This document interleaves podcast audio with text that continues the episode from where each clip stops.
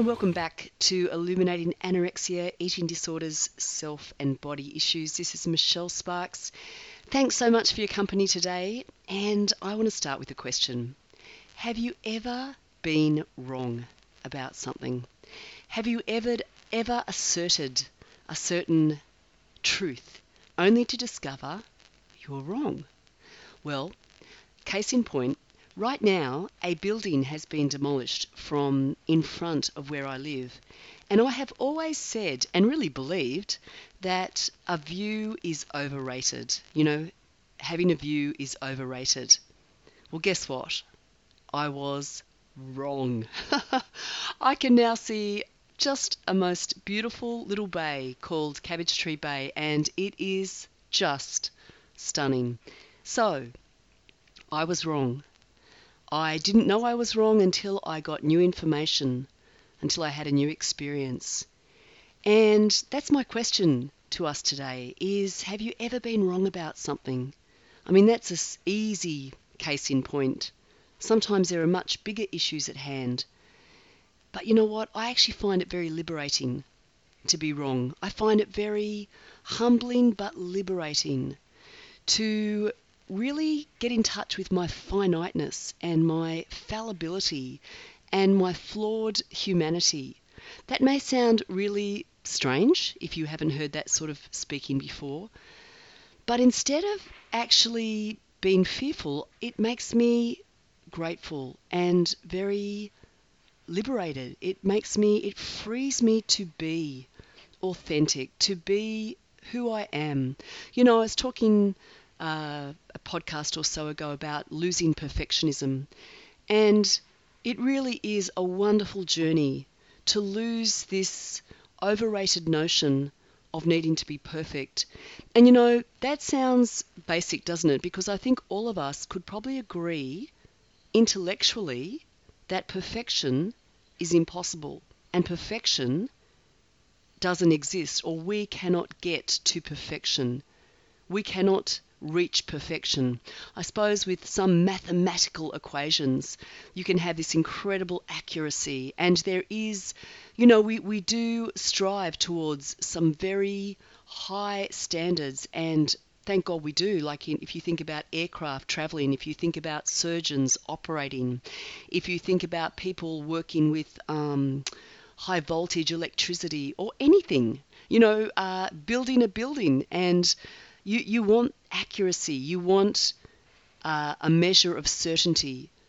But there's a lot outside that mathematical precision. I mean, we're still learning, aren't we? We're still learning, we're still exploring physics and chemistry. There's still so much we don't know. There's a wonderful scripture somewhere that says, we see through a glass darkly. We don't see everything fully. We don't understand fully. We know in part, we don't know fully, but certainly we can strive to know more. But the other side of that is it's really liberating, especially in our humanity, in our frail and flawed humanity, to take the pressure off feeling like you need to be perfect, that you need to know perfectly, that you need to perform perfectly, that you need to behave perfectly, that you need to look perfectly, whatever that may be in your mind. It's such a liberating thing to be wrong, to be flawed, to be fallible, to admit that. And if it involves someone else, to say, hey, I'm sorry I was wrong about that, and that actually had a consequence for you. You know, I've been tuning in. I don't think if you're in Australia you could not tune in to, there's, you know, there's been talk about having a plebiscite, a national vote, giving people a vote on whether or not gay marriage or marriage should be that equality, gay marriage. And, you know, it's a really heated debate. And I think what happens sometimes when we forget our frail and flawed and common humanity, the common humanity that we share, we can really push an agenda, we can push our rights, and not always be in a posture that allows open and respectful dialogue. They're terms that I really love, open and respectful dialogue. I've got a lot of thoughts going around in my mind at the moment, but see if I can draw this together. You know me, I do tend to go around the world, but hopefully I'll draw something together that might be of use to you or interest to you, or something that you can just chew over, think about, hit me up with some questions or feedback. You know, we're going to think differently, you and I. We're going to see the world differently. No two people think the same. No two people have exactly the same experience. You can belong to a political party or a religious faith group or anything, but you will find that in that group, nobody thinks, really, they don't think and believe and see and experience life exactly the same. We may have some common values, we may share some common beliefs, but we are all journeying, and we are all finite, and we are all flawed, and we are all frail. And that's my understanding of humanity, the way we've been created. It does come from a faith space for me, which is so interesting, isn't it? Because so often people see a faith space, a Christian space, as being self-righteous and pushing an agenda and trying to impose beliefs and things on other people, but that's not how I see it or understand it at all. And I definitely don't see any space as a Christian to be self-righteous. There is just no space for that in my understanding at all, because I know my humanity, I know my frailty, I know my flawedness, I know my finiteness, and actually I find it liberating, and I find it really healing to be accepted and loved and chosen by God in my frail, flawed humanity, and not to feel like I now need to be perfect all of a sudden because I have connected or reconnected with the God who created me. I don't find I do the best I can to not hurt others and to help others, to live the best life I can live, but I know in my humanity I am flawed and finite. I fall short, I mess up, I'm selfish, I'm proud. There's so many things that if I'm really honest, if I have a mirror facing back at me, I find I need to be very slow to speak and very quick to hear. And yeah, I find myself speaking a lot less these days and being a lot less forthright and a lot more humble and a lot more open to hearing what other people have to say and how they see and how they think.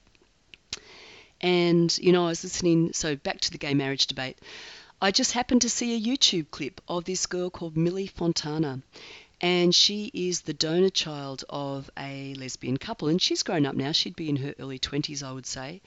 But, you know, she was just putting forth her view as a young adult who's been raised in two lesbians, and the donor child of obviously a male. And she talks about that, and to be honest, I would say that's the first time I have heard that side of the story or that view expressed in the public domain. And anyway, I guess I'm thinking about how quick people are. In our humanity, we very often, in our defensiveness, in our fear, in our rights, we think we have these rights, but we don't always respect other people's rights to have a view, to think differently, to see differently, but to do that in a way that is respectful. I mean, I think this is, you know, we live in a world that there's lots of tensions and lots of division, and yet there's lots of common ground too, and lots of wonderful things. So I'm talking about being wrong. I'm talking about the liberating, how I feel liberated by that reality rather than driven by that reality. I feel inspired to try and live the best life I can live, and to live a life that has meaning, as I understand it, and is helpful, and is, you know, I've discovered also that I can't I can't go helping people 24/7. I burn out, I get angry, I get resentful. I'm not God. I'm not the savior of the world. I'm not perfect. I'm so far from that. But, you know, there's this kind of juggling, balancing act. What am I trying to say here? So many things. I was also thinking, so then I thought about Millie and her story, and I thought, wow, you know, there's another example of people, myself included, thinking you know a certain thing or you've got certain ideas, which is fine, we all do, and we want to have a space that is safe and respectful to express those views without being bullied or humiliated or shamed to not be able to actually explore. You know, if we have to all know the truth fully and to arrive at it and not speak until we get there, gosh, we can't even talk. We can't even have a conversation. And, you know, when I've put together the 4x4 Freedom Express, when I've been putting together that program, which is now available online if you're interested, but as I've been putting that together, one of the things that I really enjoy is just to teach in a space that allows open, respectful dialogue. I don't want to impose my ideas. I want to share thoughts that I've discovered to be helpful. I want to open them up for other people that they may be able to dialogue with, take into their own frame of reference, work with, disagree with, do whatever they need to, but find their own way forward. There are things that are true. I'm not the author of truth. I don't have all truth within myself. But I do, you know, there are things that I believe and then I discover, hey, I was wrong. For instance, I believed that a view was overrated, but that's because I'd never seen or experienced a view from where I live. And to be honest, it's fantastic. It's not overrated. I can totally understand why people pay a lot of money for a lovely view, or they love to sit with a lovely view. I mean, I love to do that too, but I've never thought about renting or being in property just for the view, because I suppose I think you can always lose it, which of course you can, but that's not a reason not to enjoy it.